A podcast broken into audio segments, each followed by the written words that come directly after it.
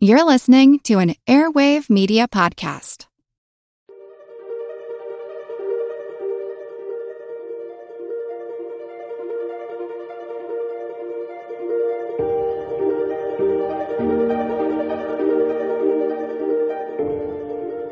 Welcome to the All Creatures Podcast. This is Chris, and today I'm joined with the president and founder of Global Conservation Force, Mike Veale. Hey, Mike. Hey, how's it going, Chris? Uh, amazing, amazing. This is one we've been wanting for a while. Anybody that listens to the podcast knows how Angie and I are always talking about Global Conservation Force, and we finally were able to, to catch Mike stateside uh, to schedule this interview. So thank you so much, and uh, we're just going to jump right into it. Sounds good. I'm excited to be here. All right. So, you know, before we get into Global Conservation Force, because we, we've talked a little bit about what you guys are doing, but you know, first about you, where did you grow up? You know, what's your background? So I grew up here in Southern California and, um, I've always been like an outdoors kid involved in a little bit of everything. Um, so really using California to the max, uh, surfing and off-roading, backpacking, diving, a little bit of all of it, which, uh, sparked and continued my love for wildlife and the outdoors early on, and it's only grown into the professional realm now. Right, right. So, you know, growing up, I'm a California kid. Everybody knows that. we have, you know, a very diverse biome, an amazing biome here. So when did your co- interest in conservation begin? Actually, um, really far back for me. Um, I used to tell my parents all the time when I was super young that I wanted to help save wildlife. And I mean, that comes back to like being just a couple years old. And I was the kid on the street who was always the one that could catch the lizards and snakes. And the neighbors would always call me to come help them get out of their backyard or their house. And I was, you know, rescuing ducklings and squirrels and rabbits. All, I mean, from the very, from a very young age. And my parents have all these funny pictures of me all over the place with some critter in my hands. Um, and then when I got into middle school, I had a couple options to take some wildlife biology type courses that were like new for the school. And that's where I started to scope like the more real realm of how I could be actively involved, not just, you know, kind of backyard rescue and lizard catching stuff. Right. And that carried you into college or into your career? Yeah. Zookeeping career? Yeah. Yeah. So I continued forward. Um, when I was getting into high school, um, same thing. Took a couple more courses. There was actually several at my school, and the the teachers used to be professors, and they had a lot of tie-ins to a lot of field work and a lot of different stuff. So I jumped in on all these different volunteer projects from some of the college stuff that they had. Um, went into college, continued on. Um, by the time I was in high school, though, uh, I was working with a lot of the San Diego nonprofits. So uh, I spent time at Lions, Tigers, and Bears. I spent time um, at Nurture by Nature, spent time at um, Project Wildlife um, here South San Diego when that was still going, and um, eventually the San Diego Wild Animal Park. And by the time I was a couple years into college, I was getting offered uh, a mammal keeper job at this uh, Wild Animal Park because I'd been working alongside the mammal department in three or four different areas every Monday and Tuesday for eight hours a day. And I was working, you know, alongside all the keepers and they're like, Hey, you know, you've always said this is what you wanted to do. Is the timing right? And I, at the first couple years, I had said, no, you know, I, I do want to work here, but I want to finish school and just have all my ducks in a row. And then, then it became like, you know, the timing's too good. I might as well just split this up with school. And so, yeah, uh, been, been there for a very long time. Um, as a senior, I'm now a senior mammal keeper. Um, Mm-hmm. I've worked in most of the areas. Uh, the San Diego Zoo Safari Park is what it's now called. Um, it's very different from many other facilities. Not only do we do a lot of different endangered species breeding and movements and relocations with the species we have. Um, you know, a regular mammal keeper like myself, uh, working in an area might work with 450 animals instead of Mhm. 16 or something like a regular zoo string. So, um, it's very relatable to field work and that became, I guess, more noticeable the more I was working over overseas and presenting at conferences. Um, you know, you'd have somebody talking about working with species, and you're like, oh, I should go talk to that guy. We do the same thing, or um, and this was kind of leading up to uh, me launching Global Conservation Force. Mhm. By the time I had taken the job at the park and became a mammal keeper, um, I was already looking for that next step that I was setting up. So I started laying a foundation for stuff.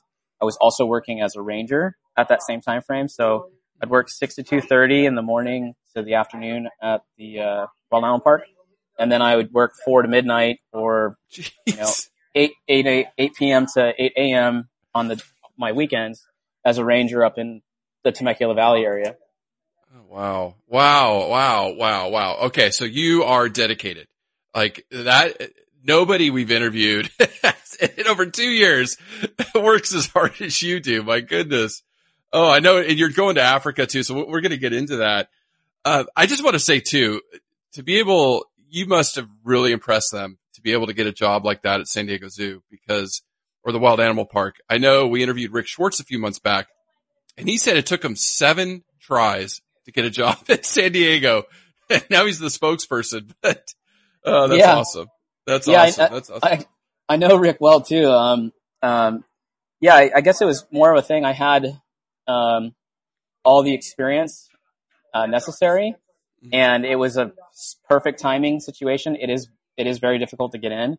Um, I sh- forgot to mention too. By that time, I had actually already been working as a vet technician as well.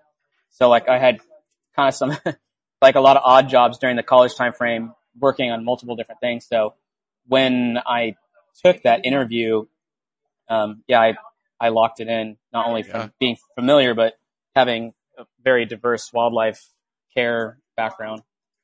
Right, right. And so, you know, before we jump into to Global Conservation Force, because obviously that's the meat and potatoes, you know, we do have a lot of young, young listeners. We have vet students that, you know, reach out to us. Murray State just reached out to us the other day, their vet club, and they really want to get into conservation. So f- from your experience, is going the zoo route a good way or are there other avenues that you would su- suggest to them? Um, so there are a lot of ways to do it. Um, I would say what what makes it easier at first is don't limit yourself to a species. Um, get yourself involved in as many projects as you can, so you can understand what kind of conservation work you want to do.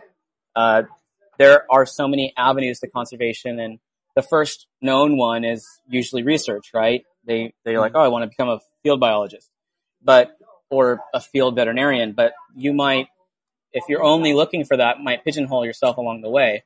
So I'd like to say like start it wide and broad and I would say volunteering or working at a zoo is good because you will get to know the networks, but um, be open to jumping on trip experiences, volunteer programs, working as an intern, even if you're a paid professional, um, taking courses that are outside of your daily scope or annual scope for what your exact job title is. And you'll find that there are a lot of doors and a lot of trails that are just left untouched that are missed because people are like, I want to only work with this species. Um, and then, of course, once you're in the field, you realize how small it is in general and that everybody's connected to somebody else who needs help or wants help or is looking for that passionate person. Um, with Global Conservation Force, because of, I know how that's been uh, for a lot of people, is just breaking their way into the industry.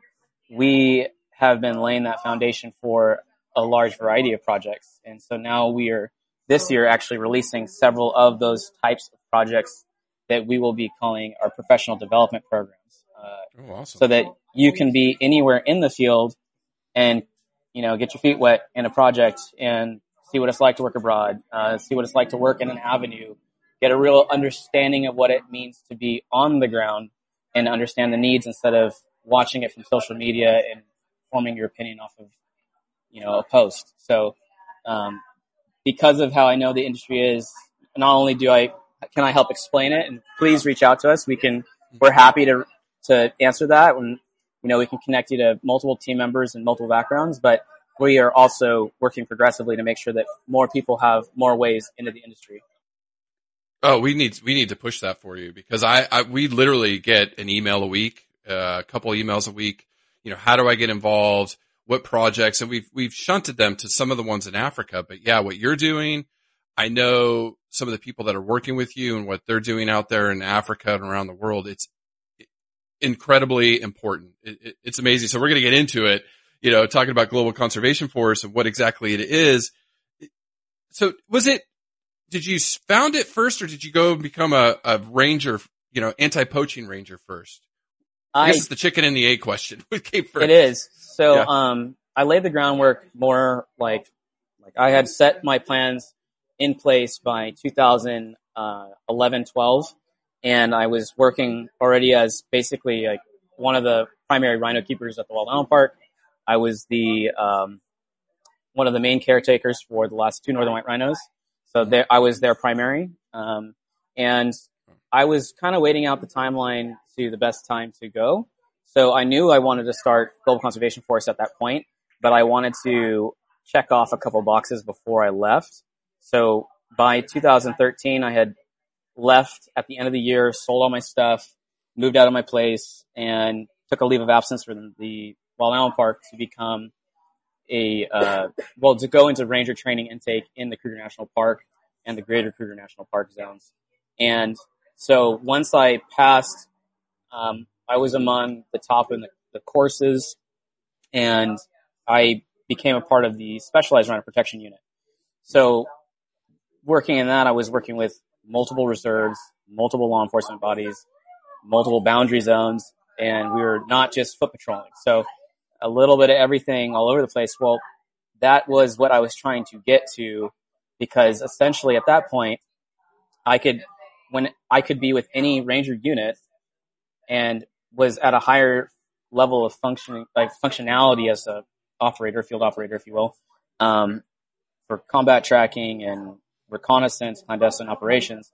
So then when in that unit, people would reach out to me. And then when people left their reserves, they would reach out to me again. So when I came back after the first trip, I laid the paperwork foundation down and then formally founded Global Conservation Force. So it's kind of like it is the chicken and the egg, but they, they mm-hmm. were like synchronized timelines to make sure that I wasn't stepping ahead of myself in the progress. Right. So you actually understand, you know, what, uh, is out in the field. It, it I, I, guess first for, cause I do want to talk about, you know, becoming an anti-poaching ranger, but I guess now we can tell the listeners that don't know what is Global Conservation Force? What is your mission?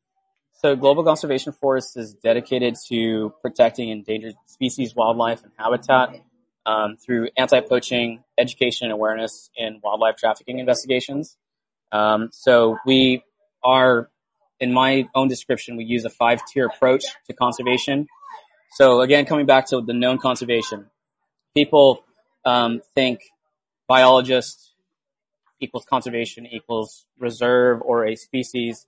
I donate to rhino conservation and the rhino's safe. Well, we've broken that apart into crisis zones and what types of poaching are happening and what type of uh, things need to be addressed. So if you're looking at rhino, for example, uh, rhino is one of our main species that we talk about because that's a protection and species, an umbrella protection species. So you can protect an entire reserve or zone or habitat based off of the threats and pressures of elephant and rhino poaching if you have rangers trained to the threat and risk level involved with that, and they protect everything from cycads to reptiles to birds to the megafauna. But if you're tackling it as an anti-poaching ranger and you're only looking at bushmeat, you will never stop the organized criminals or you'll never address the layers in the community. So the, the approach is anti-poaching and wildlife trafficking investigations, direct conservation, which is your vets, your researchers, uh, relocations, rehabilitation, education and awareness, which is not just, you know, the like literal just sharing of posts. It's literally getting out into the communities, colleges, professional workforces, and making sure people have the right information and are currently engaged in what's going on. A- anti-poaching and wildlife trafficking I have separate. Sorry, because they're two different right, right, worlds. Right. Um, so, th- so if I were to break apart anti-poaching and wildlife trafficking, um, anti-poaching in itself is gearing up rangers, training rangers, hiring rangers, creating more ranger units, different types of units, responding to their zones, expanding protection zones. And then wildlife trafficking investigations is getting the intel on what's happening regionally, nationally, and internationally to the right trustworthy sources so that if and or when that intel is actionable, those who have the regional jurisdiction can act upon it.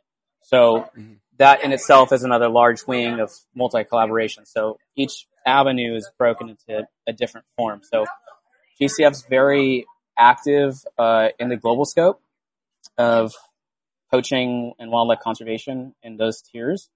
And we have, uh, we fluctuate between nine and 17 project countries, depending on what our direct involvement is.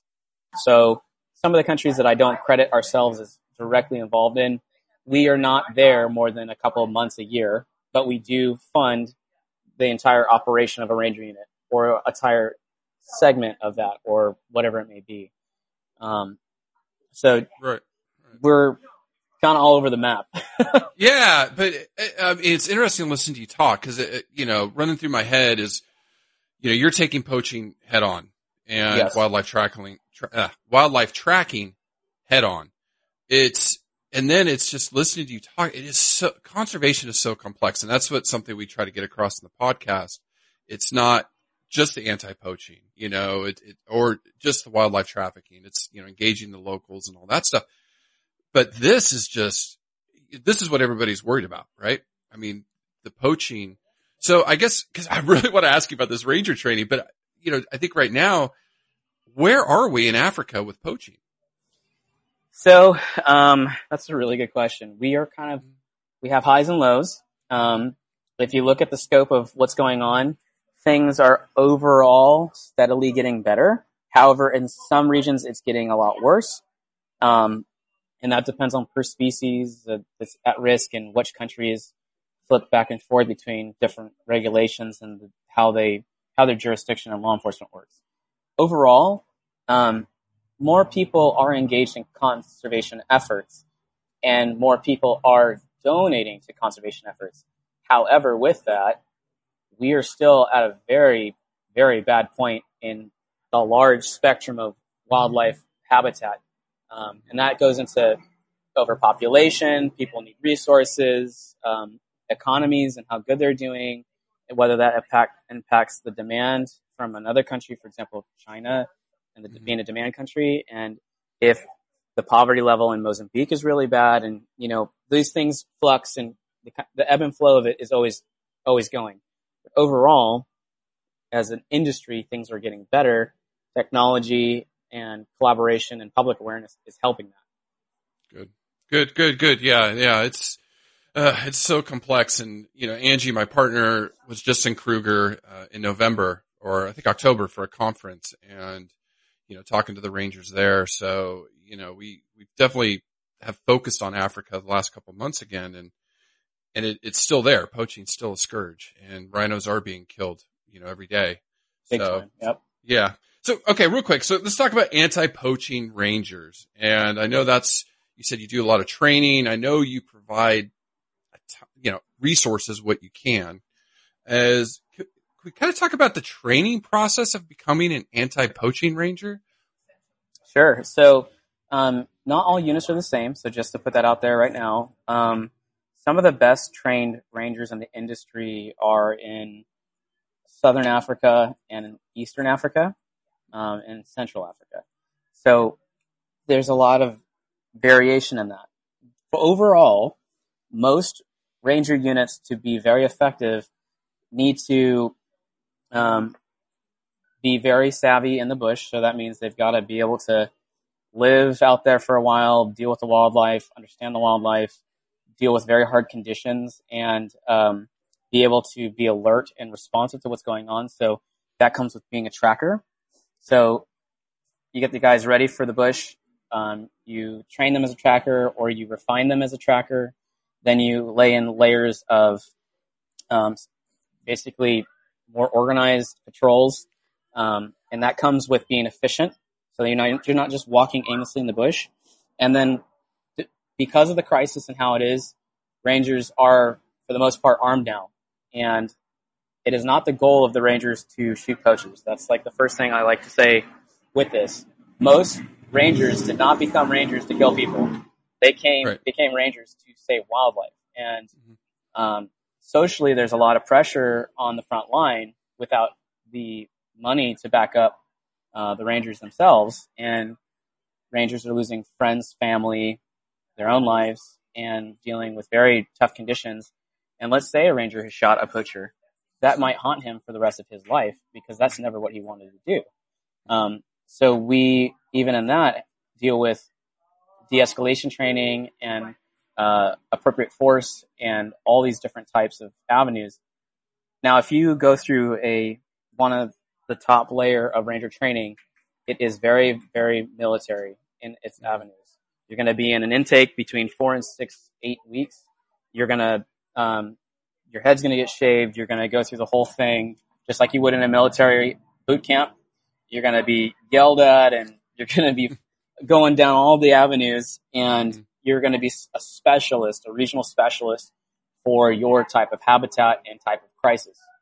Um, building up on that, those same rangers that are in the harder zones to deal with things and are more effective are also trained in vehicle operations and technology that's paired with the field and crime scene investigation and community relations because a lot of times these rangers are the only thing between communities and wildlife and the police are either not there or not involved. So mm-hmm. a ranger has a lot of facets to cover for a successful operation.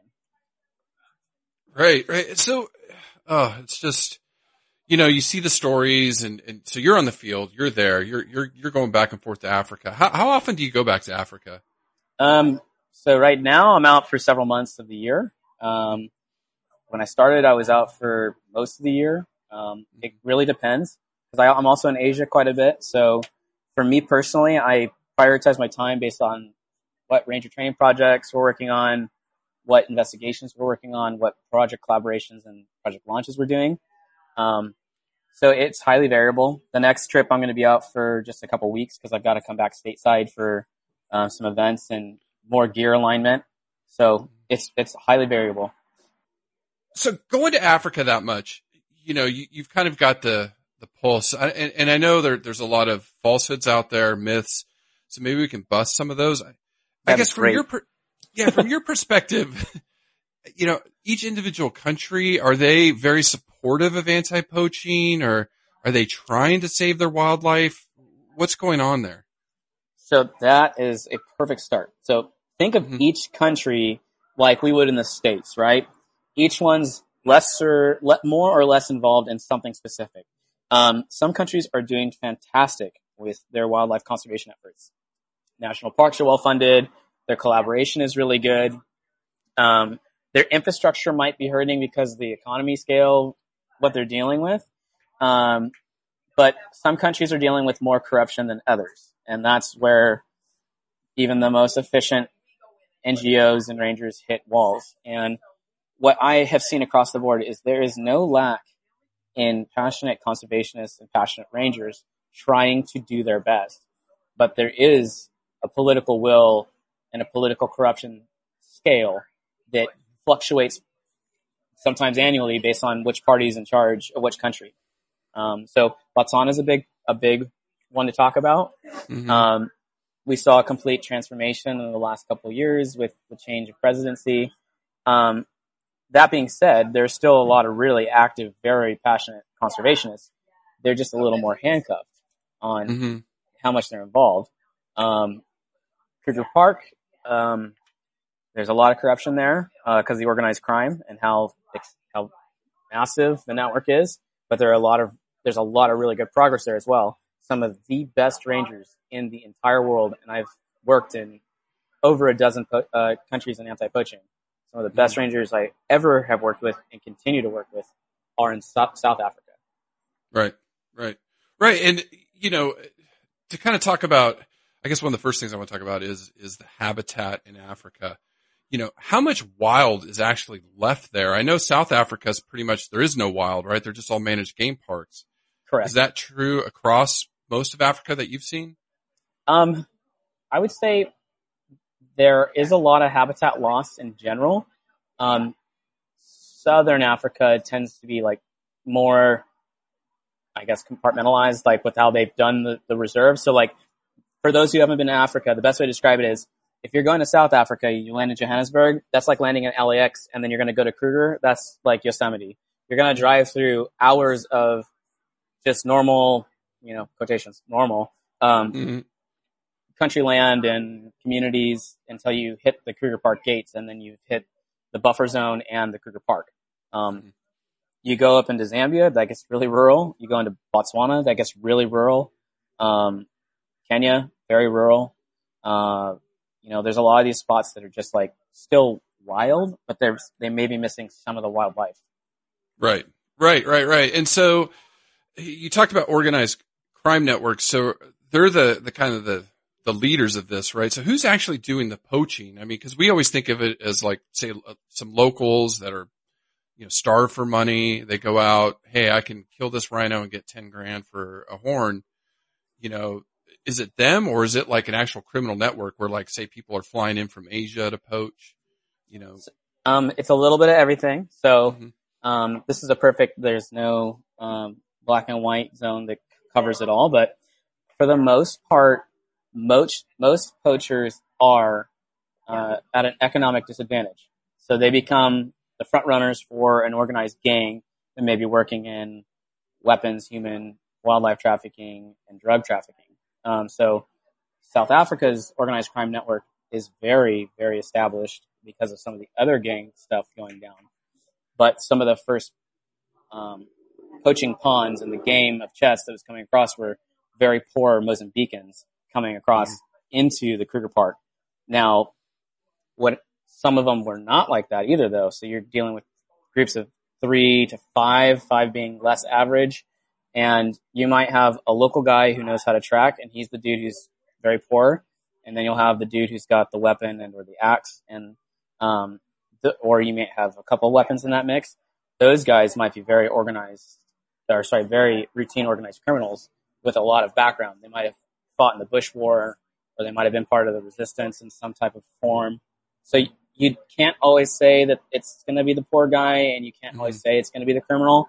Um, perfect example is in the beginning, there were a couple of poachers coming over from Asia doing fake trophy hunts and exporting them, but 99.9% of the poachers coming across were the Mozambicans. But at the same time, there were a lot of dudes who were still savvy from the Bush War coming across.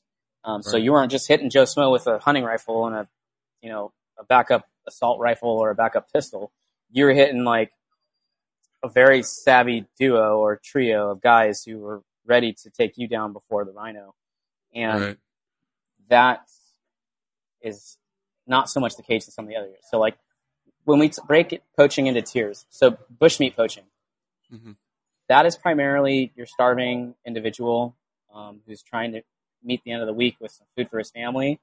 Those are the guys that a lot of times are like the biggest win when you can con- convert them over into a ranger team. They have the heart for wildlife. They just need more support and income. Um, if soon as those guys that are doing bushmeat poaching are doing it on a large scale and for profit, they become more violent and more willing to be violent. Um, when you're dealing with um, big megafauna poaching, it varies from very organized crime into militias like the DRC and some of the other parts of you know the kind of the Mhm. center mass of the continent. hmm But then when you're dealing with the gray area in between, there's like kind of a wide variety of like different poaching stats in there. You get you get a, a blend of these guys. Right, and for the the DRC, that, that's in the Congo, right? So you're looking at like forest elephants, pangolins. Yes. kind of the, yeah. Okay. Okay. Yeah. And then like even in Kenya, bushmeat poachers are going to be local.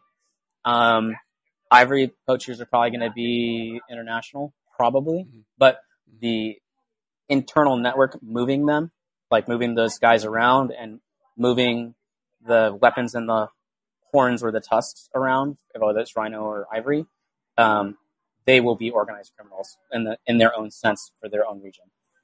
Right. Right. And so in the bushmeat, so let's just say the the poor guy, are they're not really going out killing rhinos, right? They're like going out and getting you know an eland or some you know an antelope to feed themselves, right? That's what they're kind of going for, or or I guess primates, kind of the smaller species, or are they actually killing rhinos too? You there was a little bit of bushmeat poaching with some rhino stuff really early on in this recent crisis, you know, scoping back to 2007. Um, Mhm. However, yeah, that most of the cases for bushmeat guys, they're going for the more abundant species. Um, so warthogs, impala, Mhm. eland, kudu, um, that kind of stuff. And then yes, Right. where the, you get further up into the continent, there's a lot of primate bushmeat poaching, um, and even pangolins, bushmeat poaching stuff there for the continent of Africa, not not even for export. Um, and then again, yeah, those guys are not trying to go kill rhinos and elephants. Right. They're Right. they're just not. That's not their goal most of the time. Right, right. But I mean, it, it's still, I mean, you have these species that are struggling to survive and, and you're getting pressures not just from organized criminals, but the, the poor starving person in Africa. So it's, they're getting hit from multiple angles. It's, Yeah, you there's know, a, there's a lot of variables. Mm-hmm, Very complex, very complex. So, from from your experience, how are these rhinos being poached? I guess you said so. You did say coming over from Mozambique. So to orient people, Kruger is right up against the border of Mozambique, right in South Africa. It's how many Yeah. acres, or is it again like 700 square miles or something? It's huge. It's huge. Yeah, Kruger National Park's the size of Israel, so Right. that's a good It's reference point. It's enormous. It's enormous. And so they're they're they're coming over. Are they mainly just shooting rhinos and elephants, or what are some of the ways that they're poaching these animals? So no poaching incident at this point in the game is happening by accident. Um, so in the beginning, there was a lot of what we called bump contacts where poachers would just like walk in from Mozambique aimlessly. And if they got into it, if they found a rhino, they shoot the first rhino they saw and they leave. Um, everything again is organized crime. So the guys who are coming in are hitting very fast and they're leaving very fast and they're moving very fast. So, um, they may be Mozambican.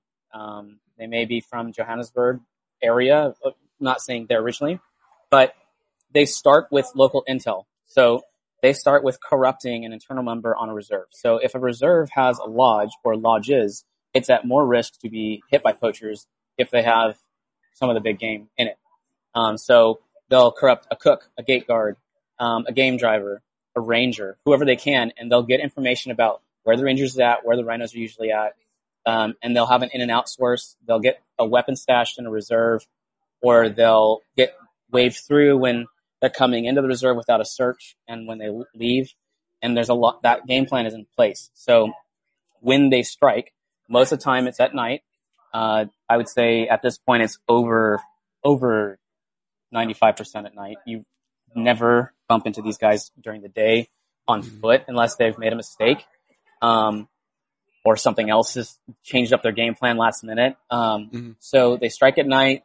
They love the time frame around the full moon. We call that the poacher's moon because they shoot the rhinos at the edge of the moon's cresting, you know, full moon circuit at night. Mhm. Um, so that's usually in, anywhere between like 11 p.m. and 4 a.m. And their goal is to get that rhino, get the horn, and get out of the reserve before the ranger units can uh, very effectively chase them down. And unfortunately, a lot of these guys, you can tell how good they are based on how uh, messed up the rhino is. Um, a very, very skilled group. It's going to take them less than three minutes to dehorn that rhino after they've shot it. Um, and they're going to, I mean, they're going to be on the rhino and gone in three minutes.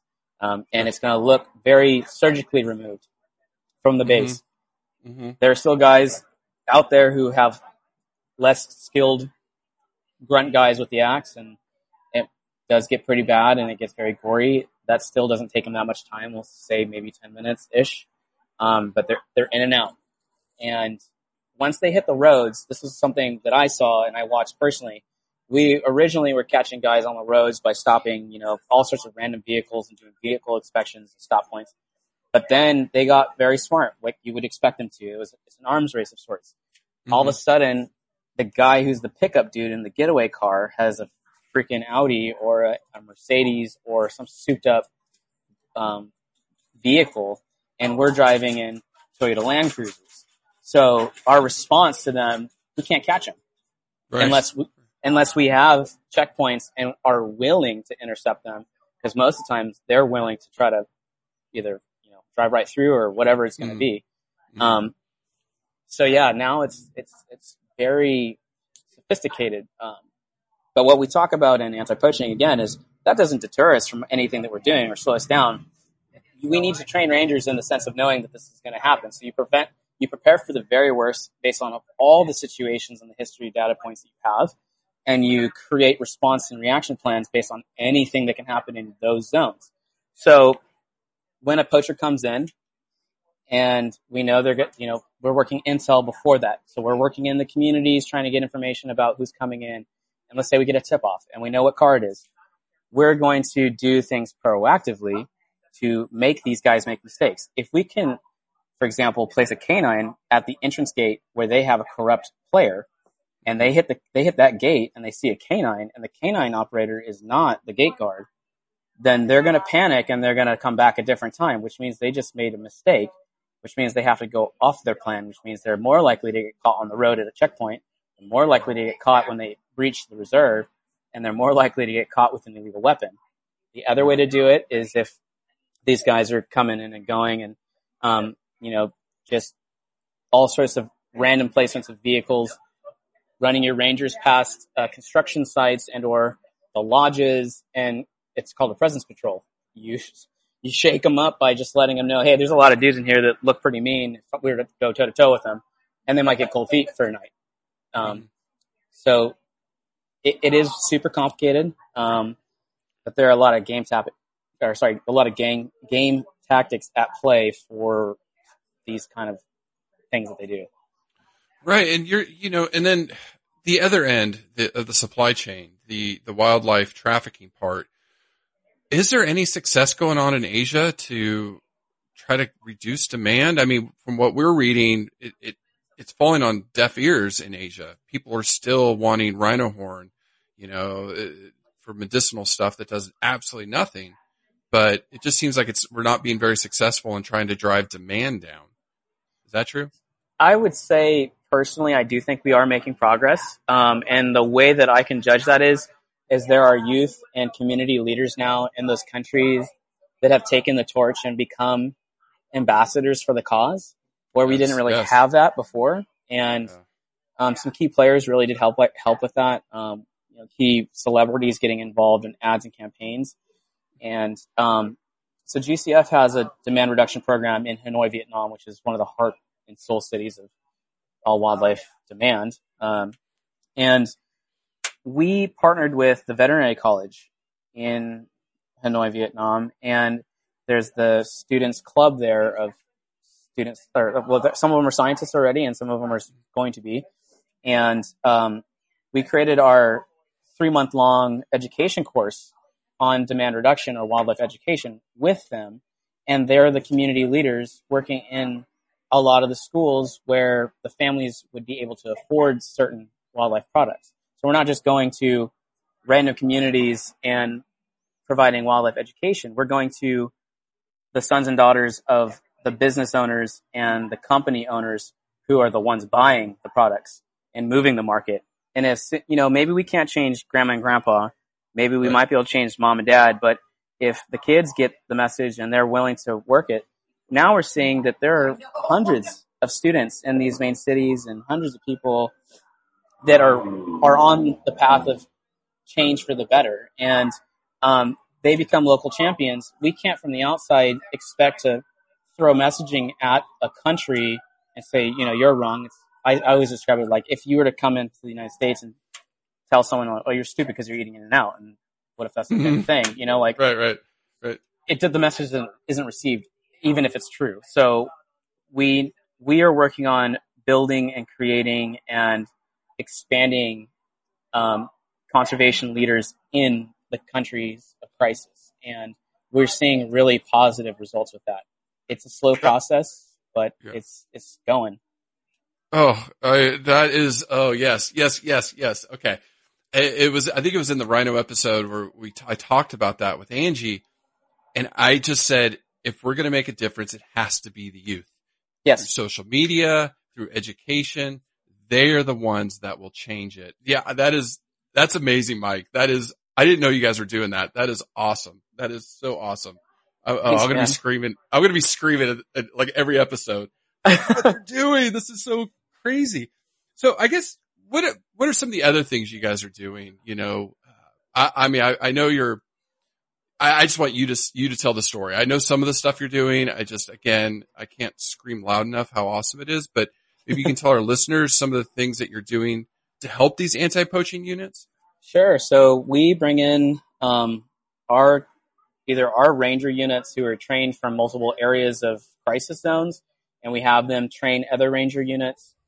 Um, we expand staff in ranger units by hiring in more guys, um, training them to a high end level. We have reoccurring trainings for rangers like advanced combat medicine and advanced tracking, um, vehicle responses, canine units, mounted units. We've created our own canine and mounted unit operations in several locations.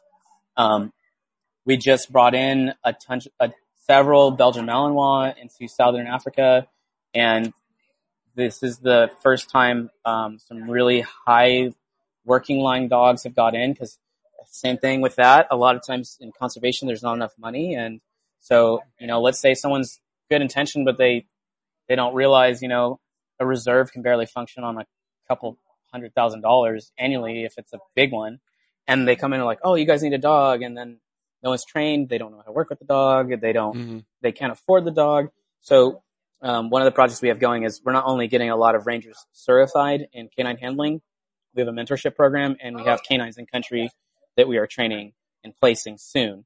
Um, and then, of course, mounted units, bringing back old tactics back to the battleground zero. Um, we've got uh, we've got some research drones over some, some areas. Um, we've got a lot of technology integration to these areas that can't afford it. We've got the demand reduction projects, wildlife trafficking collaborations, education in general. So like like community based education in Africa, like some of these kids um, in the rural communities have never been into the reserve that they're just outside of. So we bring them in on field trips and we have uh, animal based English language learning courses for them. So these kids might be six to 16. They've never been in a reserve. They've never seen a rhino in real in, in real life. And they go through like an educational fun course with GCF crew or GCF partnership and the crew. And we take them into the, you know, Kruger National Park or one of the local reserves and creating youth leaders there as well in the area. They may not be rangers, but they may be working at a lodge or as a game driver or mm-hmm. anywhere else, but they have an understanding of conservation and appreciation for what's special to their homeland or home range.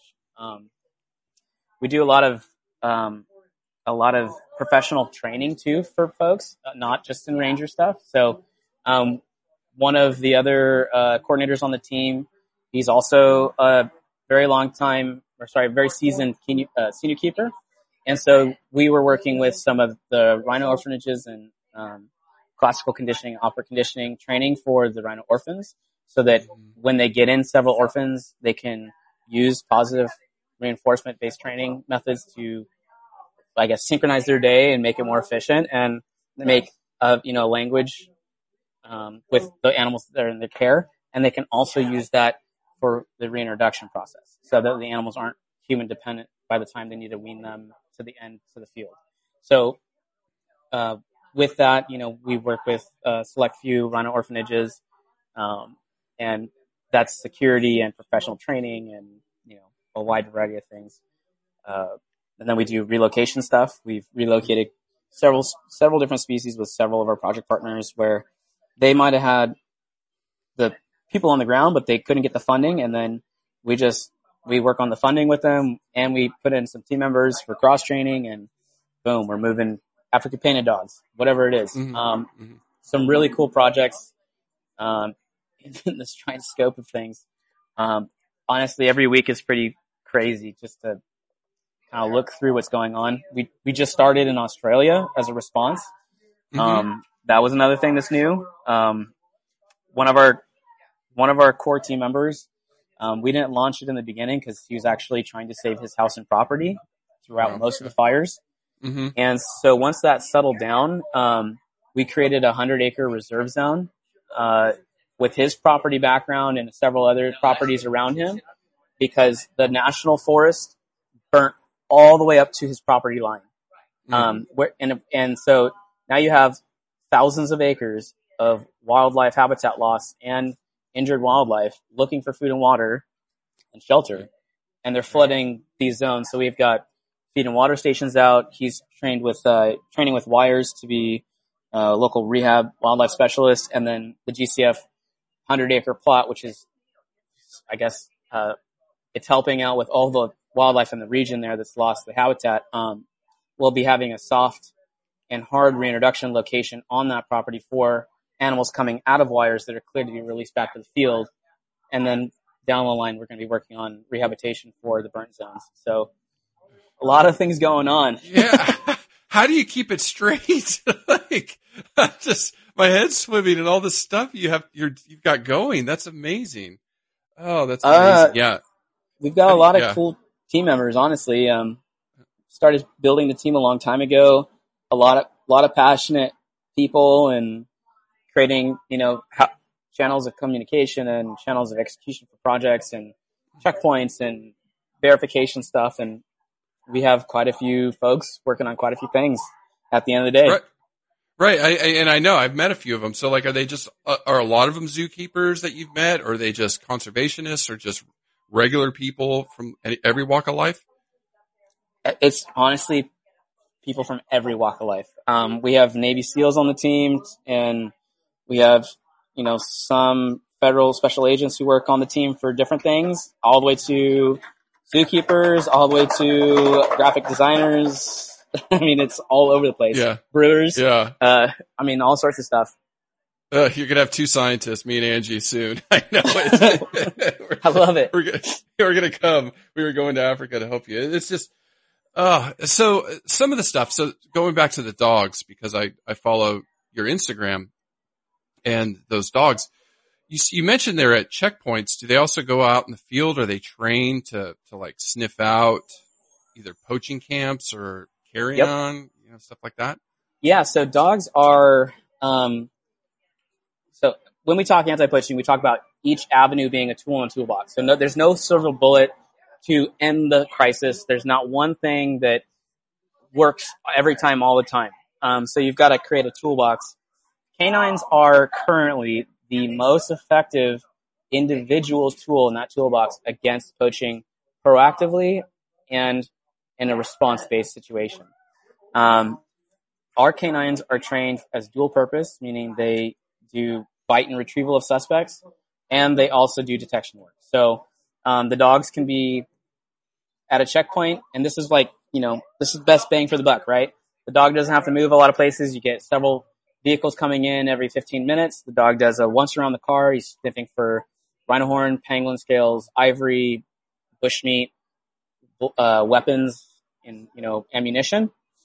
And if we catch these guys coming in, we've prevented a poaching incident. If we catch them coming out, we've got these guys and we can lock them down on something else.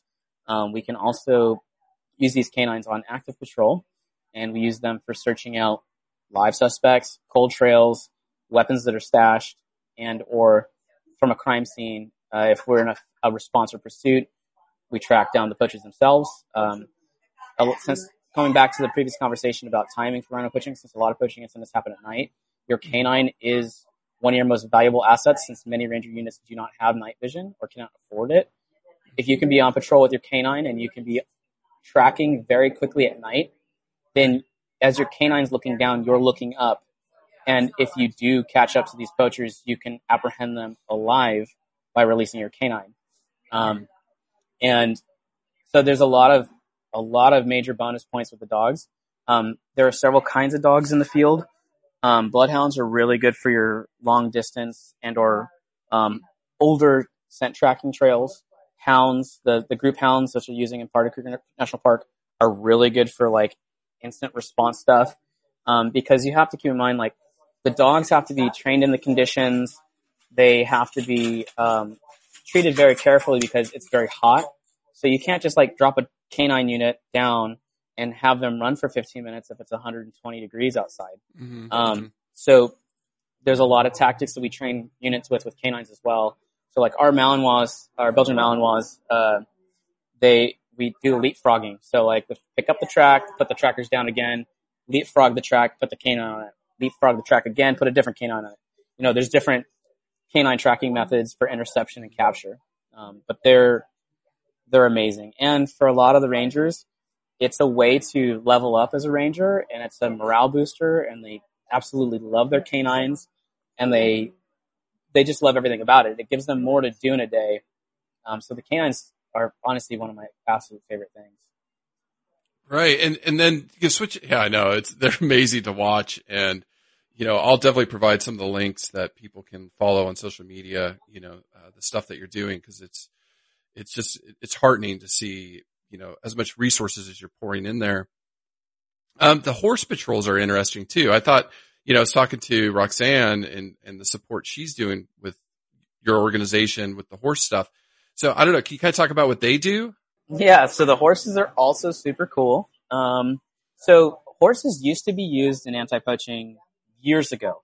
So that kind of fell out of pace and there's this odd thing where like a lot of people stopped riding in reserves and stopped using it for patrol because things modernized and the crisis went away and it wasn't as necessary. Well, several years back, um, while working on different patrols, I was like, you know what?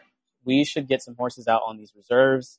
So I was talking to the different you know reserves we wanted to do this at to trial it. And so Rox has a long, long history as a professional equestrian.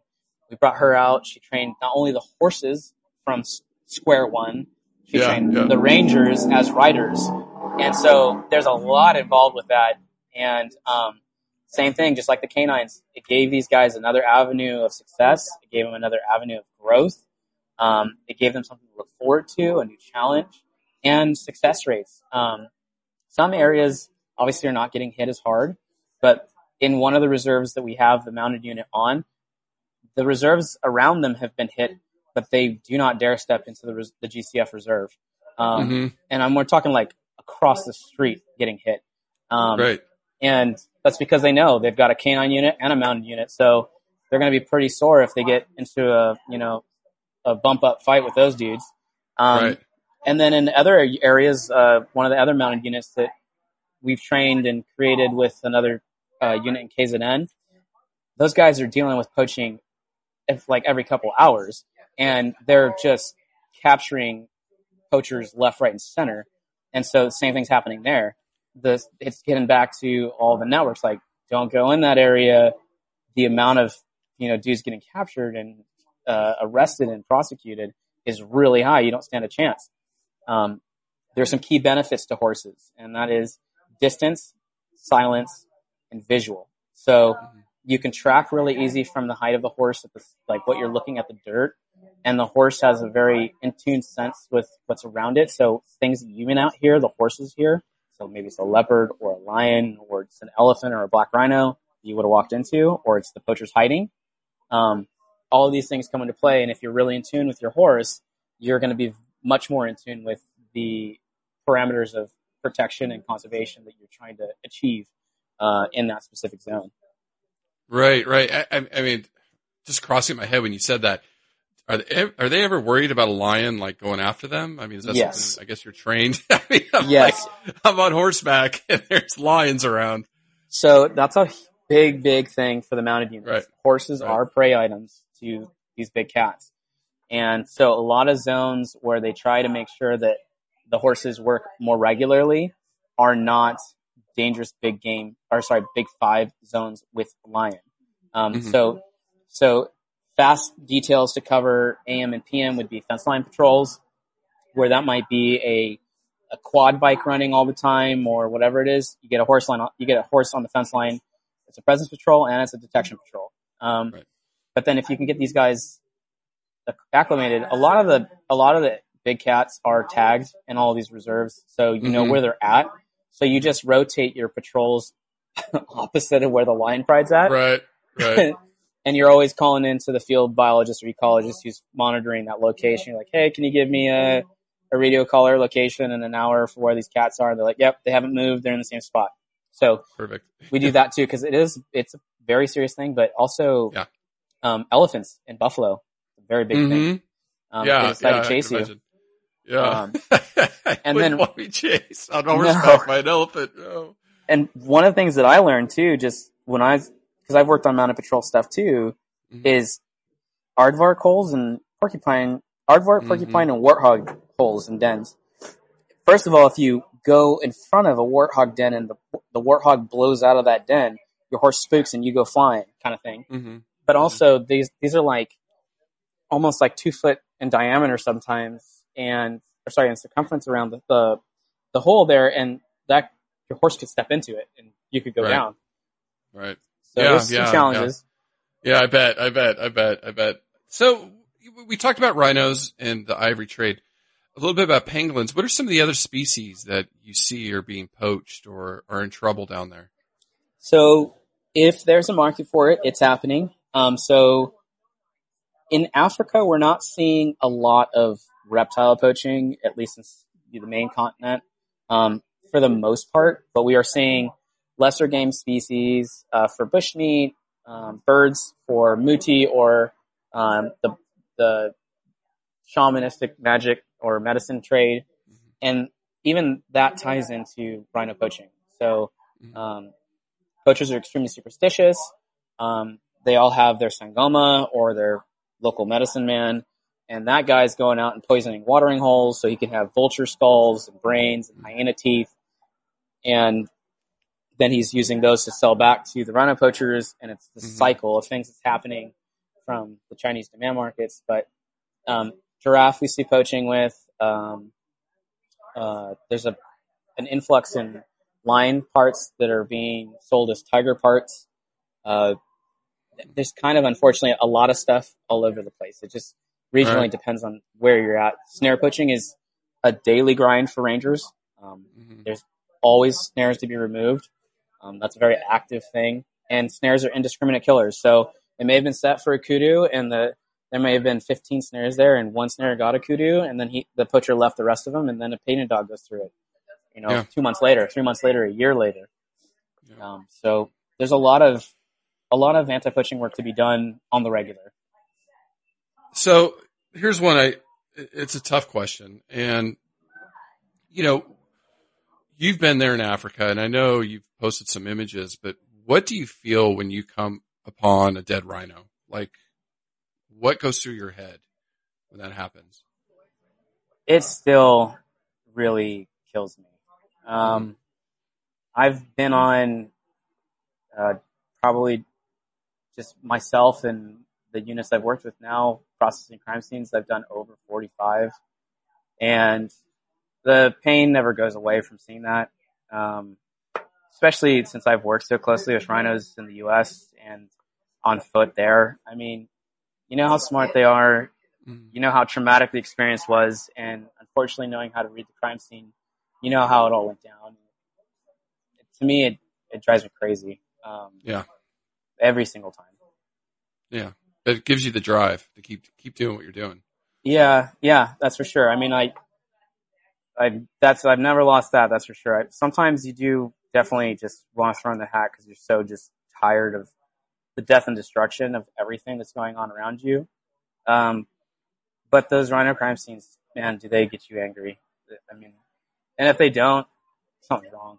Because Yeah, and and I I, look at the images, and they're just it's just I want to I want to cry. I mean, it's just it's horrific. Yeah. It's Oh, we have. I mean, I've been on crime scenes where I'm again going back to this mean, lean special operations team, and all of us are just weeping in front of the carcass. We're just Yeah. crying because it's terrible. Yeah, beautiful animals. Oh, well, we're going to keep fighting and we're going to keep spreading the word. Just a, a, Mike, I know you're so busy. Just a couple more questions. That kind of leads me into this one that I ask of all my guests, and and it's just from your perspective. You know, you're out there in the field. You're you're fighting to save these species. As human beings, do we have a moral obligation to fight and preserve all these endangered species? If you ask me, I say absolutely. Um, you know, there's the convenience factor of being removed from how real it is, uh, but every species is so tied together, and if we can't save rhinos or elephants, for that matter, we can't save ourselves because we're too apathetic as as a whole, and things things need to change in general. I mean, luckily there are people that care about conservation. I feel like it's it's a growing thing, but at the same time, you know, I've had people come up to me and say, "Well, you know, why should I care? Or, you know, I don't even care about that stuff. It's in another country. And I mean, people should really think twice about saying that to me because I will punch you. So, uh, so I, I mean, like, granted, I'm, I'm gonna try to be uh, cordial at first, but I've had people like assaultively come at me with that before, and, and you realize like it's a little bit of a uh, reality check. Some people do not care, and um, that level of selfishness is is not healthy for society.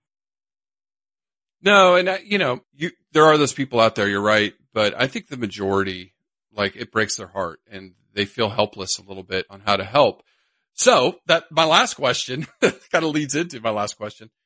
How can how can we support you? How do we support Global Conservation Force? What can our listeners do? There are so many ways to be involved, and this is a question I get all the time. Um, but I say start locally. Throw throw your birthday fundraiser on Facebook for Global Conservation Force and tell us what you want it to go to. Uh, host a backyard fundraiser. Host a fundraiser at your local restaurant. Take your local nonprofit chapter and raise funds for us. Join us for the education spread stuff. Help us create content, um, educational materials, graphics. Um, if you can donate yourself, that helps tremendously. Um, grab the merchandise at the times that we're, you know, looking to push a certain avenue and wear it and help be a, a, a talking head for the cause and, and whatever else is empowering you to be involved. Um, you know, it don't, one person can do a lot of change and I don't think a lot of people take that into effect, like, or, or I don't think a lot of people take that into account that if every person just did one thing, we would be doing a lot more right now. Mm-hmm. And well, it, baby steps. I was yeah, I, sorry, I didn't mean to cut you off. I was just going to say, look, you know, and I know you don't want to toot your own horn, but look what you've done. Like, you've started this organization, you've led this effort, and now you're making a difference. So one person, you know, you're making a huge difference. Yeah. I mean, yeah, it's, it is really crazy to look back and see how far it's gone now. Um, but I mean, I don't even look at it being like finished or close to finished or anything like that. I, I just now I'm like, how how how can we do more? And the way I see that is always how can I get more people involved? Right, right, right, right. And we'll definitely put the links up. You know, your website. Yeah, the website and the I'd say make take take take a look at makingarangerfilm.org. Um, that shows you an inside look to how rangers are trained and why they have to be trained that way. Um, it's a short documentary. It's I think 13 or 14 minutes.